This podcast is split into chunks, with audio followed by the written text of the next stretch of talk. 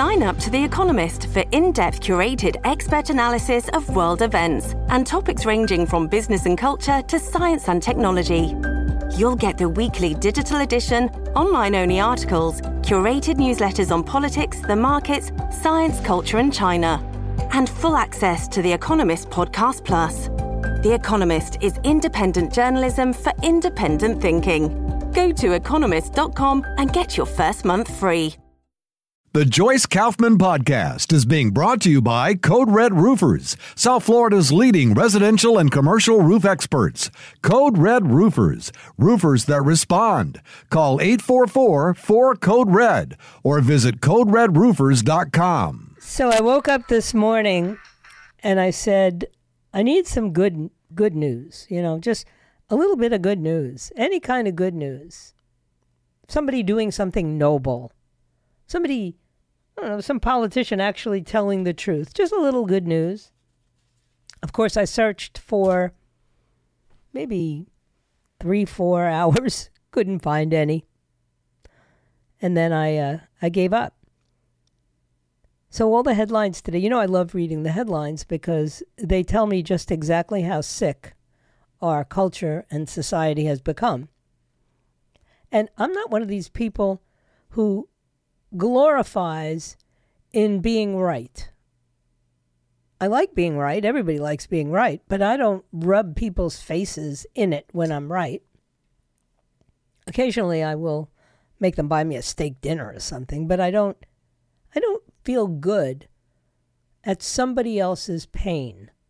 Never worked for me. I know there's some people who really, you know, enjoy. I got a couple of friends who really seem to enjoy anytime there's any bad news about Trump, they can't wait to, you know, forward me the email or send me a link. You know, they just really seem so excited and happy about it. So I decided maybe I should do that back at them. And I was really tempted today. And I didn't do it. I said, I'll save it for the radio because all the negative headlines that I have to endure over any question about support for Donald Trump. I've endured so much that really it's difficult for me to refrain. So I won't totally refrain. I'll do it on the air and I won't stick anybody's face in it because that's not really necessary. But all of the headlines today and from publications that I don't care about. You know, I don't read Politico except when I'm forced to. In other words, if someone sends me a link and says, you know, is this true? And they want my take on it, then I'm forced to read the article. And that's what happened this morning. I got a forward, which included a link to an article in Politico. And I put it off. I said, I'll do it after my show. I'm just not in the mood to read some liberal rag, you know. But then I went to one of the aggregate news websites and the headline was literally the article leads to the article that this person had asked me about. The headline was Donors Dump DeSantis, the triple D, right? And so now I figured, okay, well, maybe I better read this article because it's going to be relevant. It's going to have something to do very intimately with the election. And what it ended up being an article about, and I take everything in Politico with a grain of salt. I don't know if this is true, but I think that there are some truth to every story. There's truth to the stories about Donald Trump losing support. There is definitely truth to those stories. I mean, they're overblown and exaggerated because it serves the narrative, right? So I read this story, and I knew that these guys were liars, the writers, some Alex Eisenstadt and Jessica Piper, when they captioned a photograph of Governor DeSantis, and the caption is, the inability of Ron DeSantis to convert more of his gubernatorial donors into presidential ones is emblematic of a larger shortcoming of his current campaign. No, it's not. And I don't support him running in this primary. I don't. I think it was a big mistake. I told everybody I know that was on the inside of that campaign, and I don't know that many people. I knew like two. But I told everyone that I knew or anybody that I thought had his ear, you know, my relationship with, you know, Casey DeSantis, all that stuff was up in smoke because I don't, you know, I don't think he should be running in this primary, period.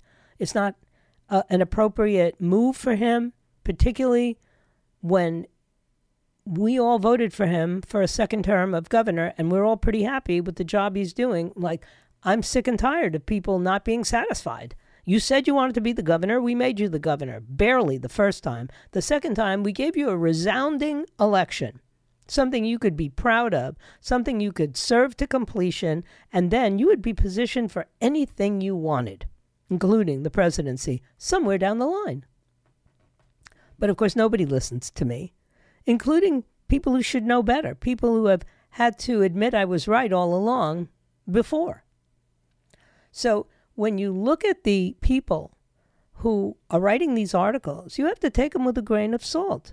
Of course, the same people who were big-time donors to his gubernatorial campaign, particularly the second one during the 2022 midterm election, people who gave millions of dollars to him, from Bruce Rauner, who was a former governor of Illinois. I mean, he had a lot of really big donors in that gubernatorial race. They feel the same way I do. You know, we backed you completely. And then you just like thumbed your nose at us and said, well, I'm bigger and better than just the governorship. And okay, that means that all of those people who were willing to give you $1 million to make sure you stayed the governor for a second term, they're thinking, what an ingrate. You know, I was a big supporter of that man. But I don't think he has a chance of winning the general election at this time. I think everyone is just trying to figure out what to do. We've got, you know, Trump looming larger than life. And why did, Ron DeSantis, who was in a great position, why didn't he just wait? But he didn't. And so of the 50 donors who gave at least $160,000 to the DeSantis gubernatorial campaign leading up to his 2022 reelection, only 16, that's less than a third, gave a penny to the super PAC Never Back Down. And that PAC you can give as much as you want to. So through the end of June, they just didn't pony up. Not to the super PAC. Some of them gave some money directly to his presidential campaign. But the top 50 list includes big donors who are now financially supporting other people, right? He could not convert his donors to his campaign for governor to donors to his campaign for the presidency. And when I said that on the air, I was lambasted, including by another radio talk show host who I have a tremendous amount of respect for, who said, don't down-talk DeSantis. All the people who are supporting him are going to continue to support him. And I said, no, they're not. No, they're not. They feel betrayed. You know, the one thing you can never say about Donald Trump is he betrays his voters. He doesn't. I know Ann Coulter will, you know, thump the table and tell you, oh, but he didn't build the fence. No, he couldn't build the fence. But just about every other promise he made, he fulfilled. And the one promise was that he would always think about us before himself. And if you need proof of that, just ask yourself this question. If you're a billionaire, a multimillionaire, and you've been the president of the United States, and you have withstood a really ferocious onslaught by the opposition candidates, and then by your own party, and you endured for 4 years, and then you're really not completely convinced that there was a fair election for your re-election, how many of you would just stay home? My hand is up. Look, I love this country, and I love, you know, fighting the good fight. I really do. But if I was Donald Trump, there is no way I would put myself in the position he has put himself in. Does anybody really believe that he would have all these indictments if he had just stayed home, gone home and stayed there? I'm sure that nobody believes that. I'm sure his wife doesn't believe that. I'm sure his kids don't believe that. I'm sure nobody who supports this man and has ever gotten close to this man believes that. There's only one reason that you would withstand the assault that he's withstanding. You got to really believe. You got to really think that you could make a difference, and that if you don't step up, you'll regret that decision for your whole life, more than you would enjoy sitting on the porch at Bedminster or Mar-a-Lago, you know, pretending that you're happy watching the country go down the toilet. And no, he didn't believe that any of those candidates could do what needs to be done. And he liked them. He liked Ron DeSantis. I'm sure he liked Nikki Haley, or appointed her the, the UN ambassador. I'm sure he likes Tim Scott. He said nice things about Tim Scott. He said nice things about Vivek Ramaswamy. But he didn't believe, and to be perfectly frank, neither do I, that any of them could do what is going to need to happen for the next 4 years and the next presidency. They can't take the beating. They can't.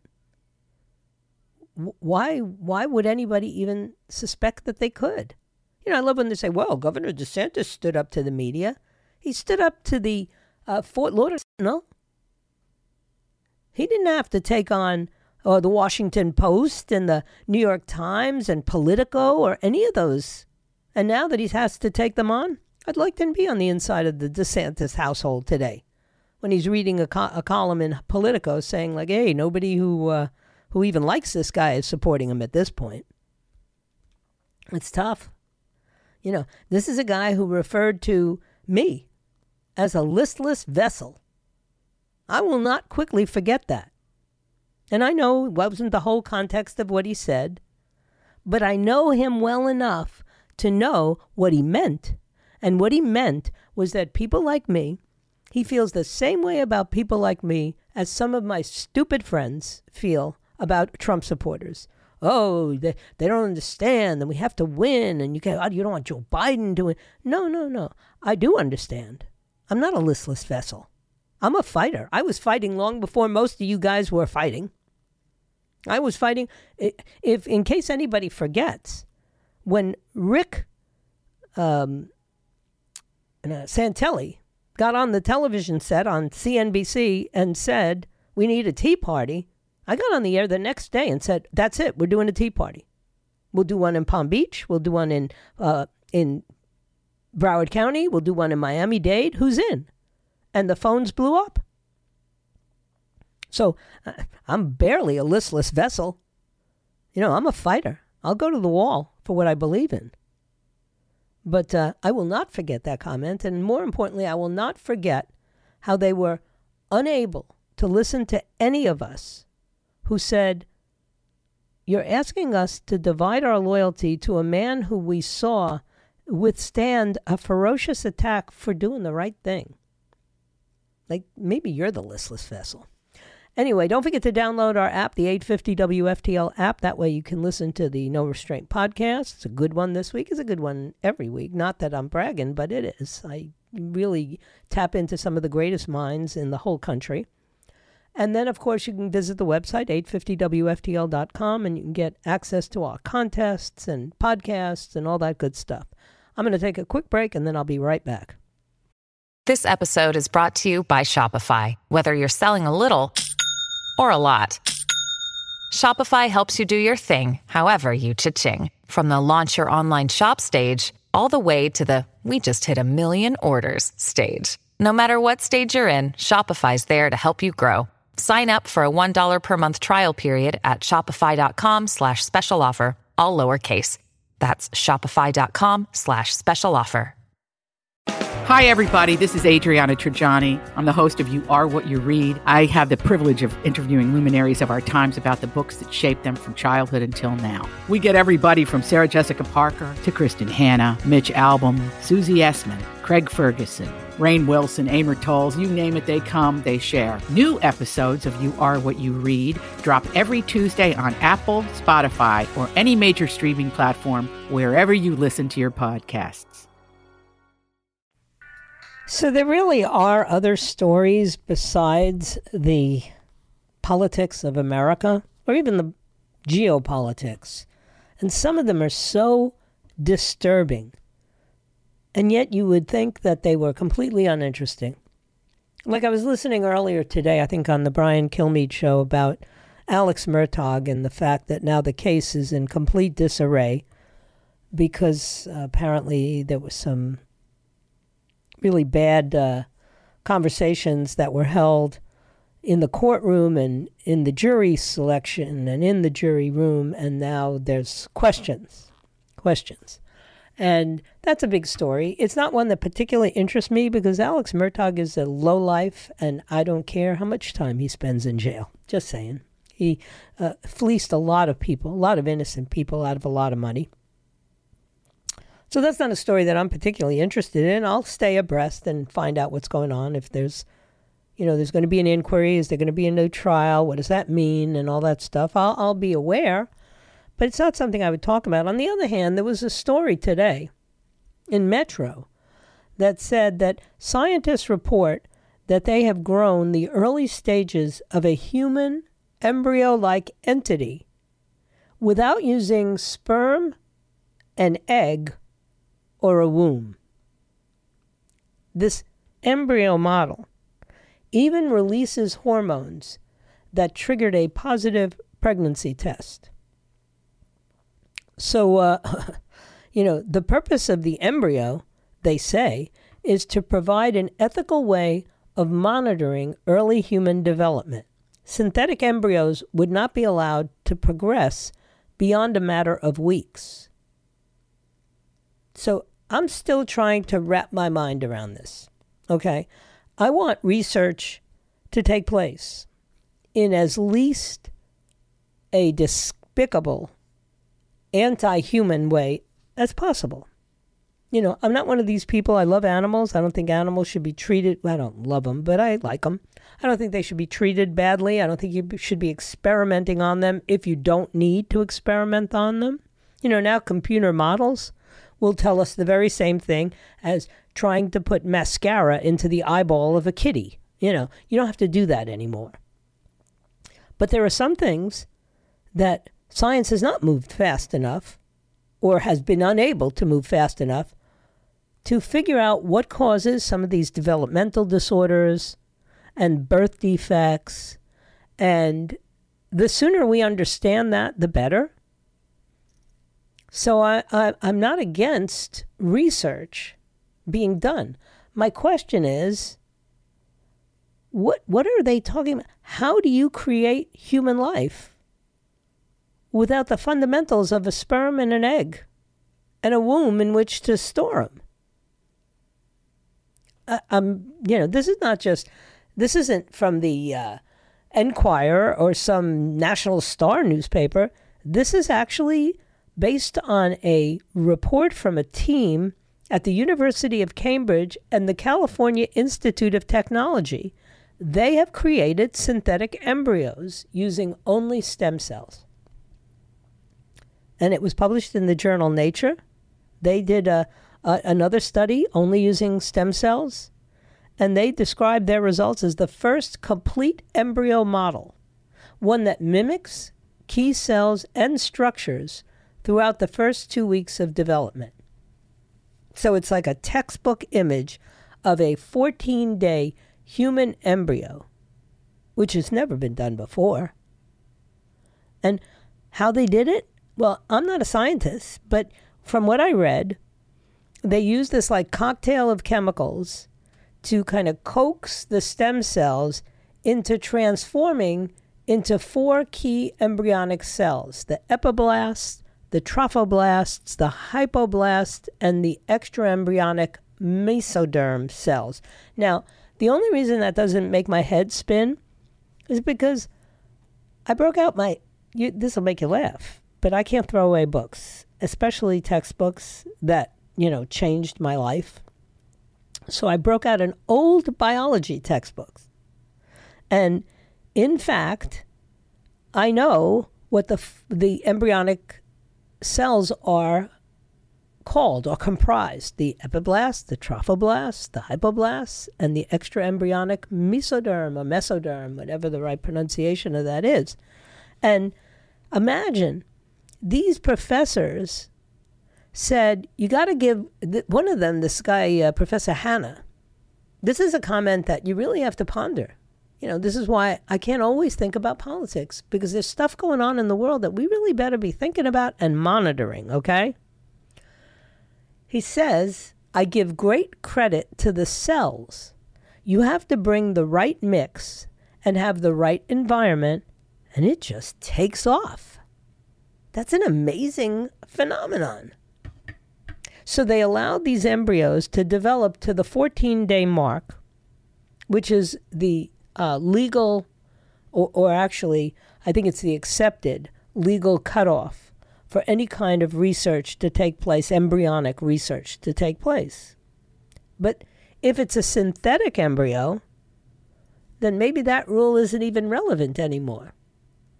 Maybe a synthetic embryo would enable scientists to really get a handle on what happens in the early stages of development of a human being. You know, in the United Kingdom, embryo models are not considered human embryos. And there have been scientists working on synthetic embryos who are trying to develop artificial, you know, duplication of human cells. And what's the purpose? Well, so you can figure out, how do you deal with inherited diseases? How do you monitor how organs are developing in a fetus, in a baby? So there's a lot of ethical questions that are going to have to be discussed. And my big fear is this science moves so quickly that none of us even know it's happening. Because I'm pretty news conscious. I mean, I read it all the time. I study all kinds of subjects, from science to climate to politics to wars to the insanity. I got another notification today. You guys think I'm making this stuff up, but I'm not. This came in my email box this morning. Biden administration announces additional security assistance for the Ukraine. This came from the Department of Defense. Today, the DOD announced additional security assistance to meet Ukraine's critical security and defense needs. This announcement is the Biden administration's 46th tranche of equipment to be provided from DOD inventories for the Ukraine since August of 2021. This package includes air defense equipment, artillery munitions, anti-tank weapons, including depleted uranium rounds for previously committed Abrams tanks, and other equipment to help Ukraine counter Russia's ongoing war of aggression.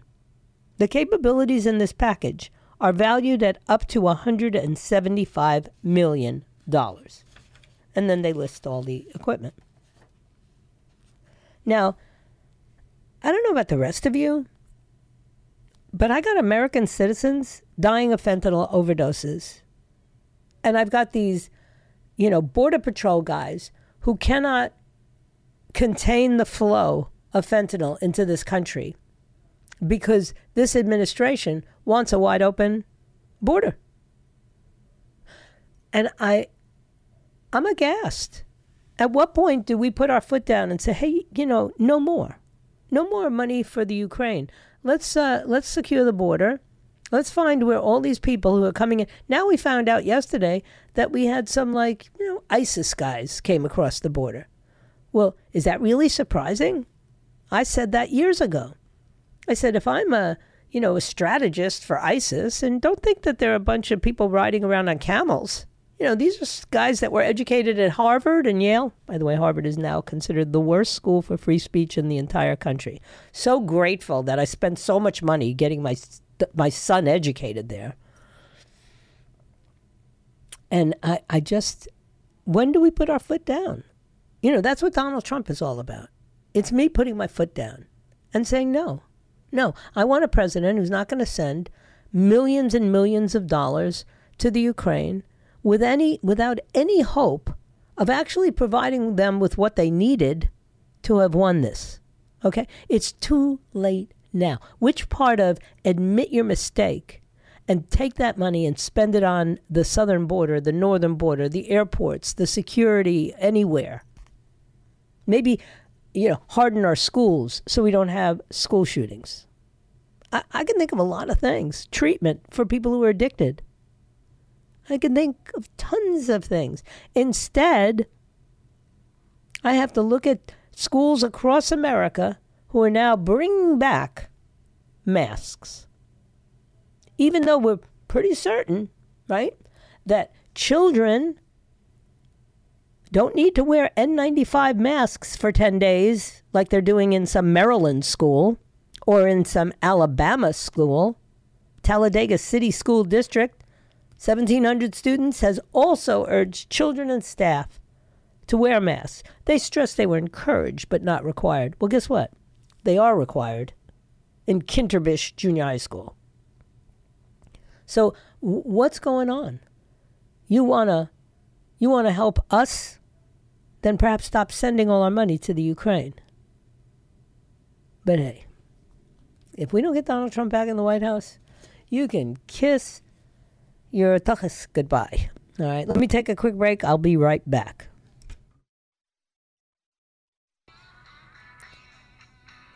All right, and I have as my next guest the one of the candidates who's running in the Republican primary for the seat in District 25, which, of course, has been in the hands of Debbie Wasserman Schultz forever. And Carla Spalding is my guest, and she actually did compete quite well in the last election, in the midterm election, against Debbie Wasserman Schultz, and she's back for another chance. So I invited her on today. I have spoken with one of the other people who's running for that office, and anyone who wants to run for office, especially in Broward, Palm Beach, or Miami-Dade County, this show is where you should be. You should be a guest on this show. So, Carla, how are you? Good, my dear. It's always a pleasure speaking with you. Yeah, well, listen, this is going to be a very, very interesting election. First and foremost, this is an election where the presidential candidate is, you know, potentially going to have a tremendous amount of pull on who comes out to vote. And I think that always works, the down ticket, you know. So who are you supporting in the Republican primary for the presidency? Donald Trump. I will always support him, no matter what. I think he's the only person that can move this country along and also be able to speak with the other leaders, world leaders, and get us back where we need to be. Mm-hmm. And now you've served in the military. You were in the Navy. You've worked in the VA hospital as a nurse. You've held a lot of positions where you've seen firsthand just how disturbing the swamp is. And so people like you and I, we're not flagging on Donald Trump, because I think this swamp is getting deeper and deeper, and I don't see anybody else on the horizon who could drain it. I agree with you. In fact, I was just speaking to someone the other day, and they were saying, don't talk about Republicans negatively. But at the end of the day, we have a choice. Mm-hmm. Are we trying to save this country or are we not? Mm-hmm. And when you have both Democrats and some Republicans destroying the country from within, we have to call them out. We have mm-hmm. to vote them out. Mm-hmm. I think it's our obligation to be able to do that. Mm-hmm. No doubt about that. Right. And I think one of the interesting things is I look at some of the people, particularly, you know, persons of color like yourself and Byron Donalds and, you know, and I see that they, you know, they understand immigration better than just about anyone. You immigrated to this country. You're a Jamaican native. And yet you're both adamant that if we don't control who comes into this country and where they go and where they, how long they get to stay, we're sunk. Yes. And, you know, I'm, like you said, I'm from Jamaica, and we're surrounded by, of course, other countries. And our district is primarily, actually, people from the islands, whether it's Cuba, Puerto Rico, Jamaica, Trinidad, Tobago. And we understand the urgency. Not only that, we know that the border must be protected because, as you can see, the people that are coming in are also included, not only just criminals, but also terrorists are coming in through. And we need leaders that are going to not be afraid to stand up for Americans. And I was listening to the young lady prior to this, to me coming on, and she was talking about Ukraine and the billions that are being allotted to Ukraine. I personally, I am completely against that. And as a Republican, I would not vote for that. We need the money in our own country. And if we cannot take care of our citizens, do you know how many people already have foreclosures or for them to move out because the elderly can't afford to pay their rent or their mortgage? Do you know how many same young people have to move home with their mother and or their father or roommates because they just can't afford it? So we have to take our country back. We have to sit down and see what is the priority or the priorities that we need to look at to make sure Americans are taken care of. And if we don't take care of Americans, foremost, we're the most important, not the other countries. So I think they have it backwards. Oh, I agree. And I think one of the things that really distresses me the most, and your medical background, it must make you cringe, is the fact that we have fentanyl pouring over this border, and we are losing 100,000 Americans every year to overdoses from a drug which I believe it has been allowed to promulgate in our major cities, and it's almost like a genocide that's taking place. Yes, well, I have something to say regarding that. This is why I also think mental health illness is not just, should be an awareness. We have to do something. We have to implement policies that are going to be helping. Right now, we have over 57,000 Americans that are suffering from mental health illnesses, period. And the top two are anxiety disorders and also depression. And when you think about it, the children, one moment you're told they're a boy or they're a girl or they're this and they're that, and he, she, and all the other alphabet that goes behind it, why wouldn't they be confused? So that's also an issue, and that creates the problem.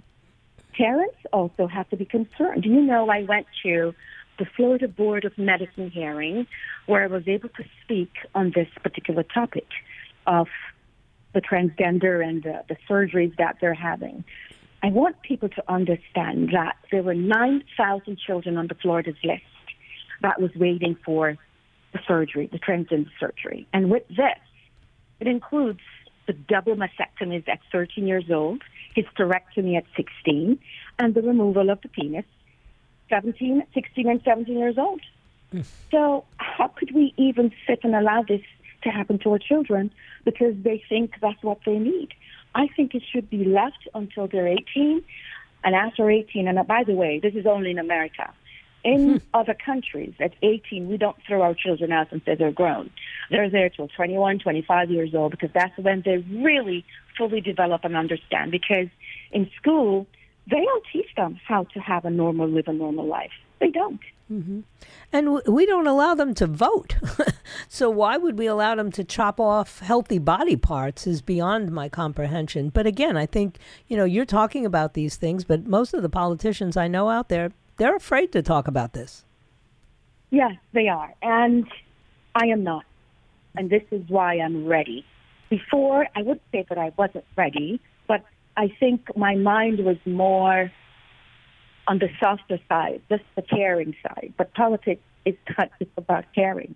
Mm-hmm. You have to have policies and procedures. You have to have the courage to stand up. You have to have the tenacity. You have to have all these things also to bring people together mm-hmm. and be passionate about them, explain to them, because the lack of education is also part of what's destroying that. And the Bible talks about that. Mm-hmm. We got to educate the public, the general public. We have to take the time to go into communities. By the way, when I was running last cycle, we were told not to go into certain communities, which I think is wrong. And they said they don't vote anyway, but if they didn't vote, why are they still winning and have so many votes?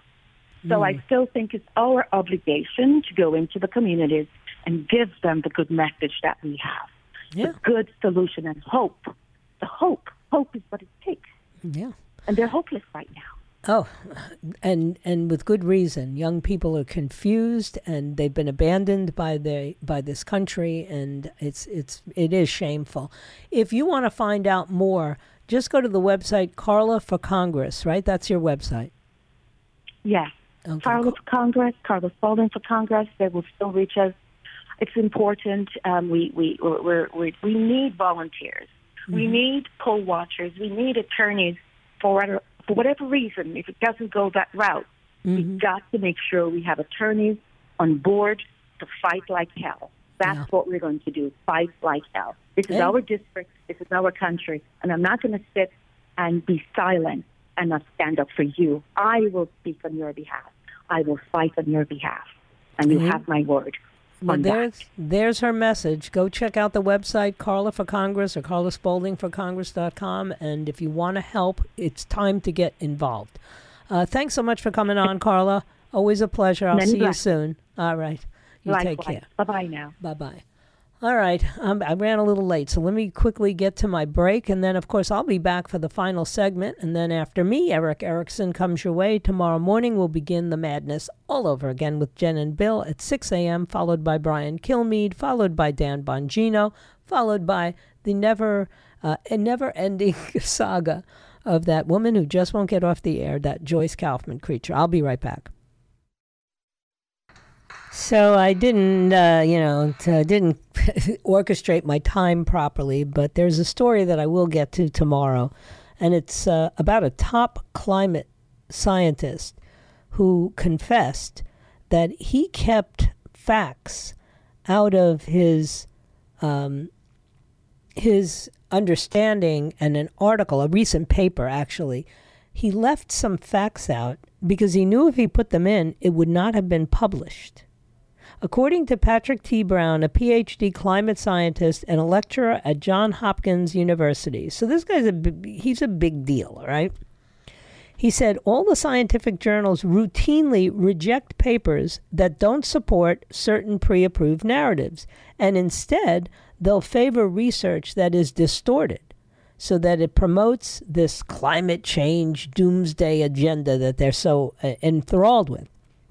So he wrote an article for the Free Press. Now, I have to tell you, when Barry Weiss was basically kicked out of the New York Times newsroom, I questioned whether or not she would ever, be able to make it on Substack, which she was really the first person to blow up on Substack.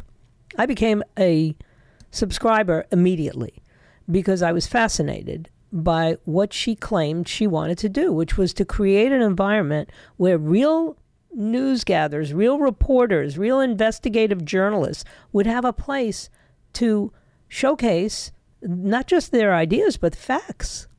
Because these pre-approved narratives that they all want in the New York Times and in the on CNN and all these other places really don't help the public understand anything.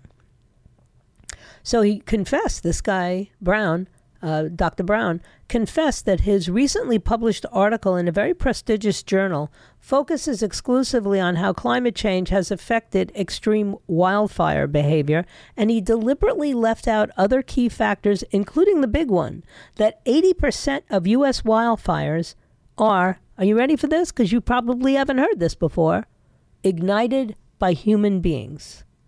I just got published in Nature because I stuck to a narrative I knew the editors would like. That's not the way science should work. And he's right. That's not the way science should work. So I'm grateful that Barry Weiss said, I'm going to do this. I'm going to set a place aside where people who are starting to feel pretty darn guilty about publishing papers that give the American public less information than they deserve and try to lead them into a belief system that they shouldn't believe. Climate change may affect wildfire behavior, but it's definitely not the biggest effect. And that's what he wrote. He wrote this article, and I you should subscribe to Free Press, to Barry Weiss's publication, and read this article. I left out the full truth to get my climate change paper published. That's so disturbing to me. So I thank you for your time this time. Until next time, my plan is to be back here at 3 o'clock tomorrow, if it be his will and he delays his coming. And yes, I'll talk about climate change from a realistic perspective. I'll talk about human embryos being created without even sperm and eggs, because somebody has to. There's more to life than politics. May God bless you, and may God bless the United States of America. I'll see you all tomorrow. The Joyce Kaufman Podcast has been brought to you by Code Red Roofers, South Florida's leading residential and commercial roof experts. Code Red Roofers, roofers that respond. Call 844-4-CODE-RED or visit CodeRedRoofers.com.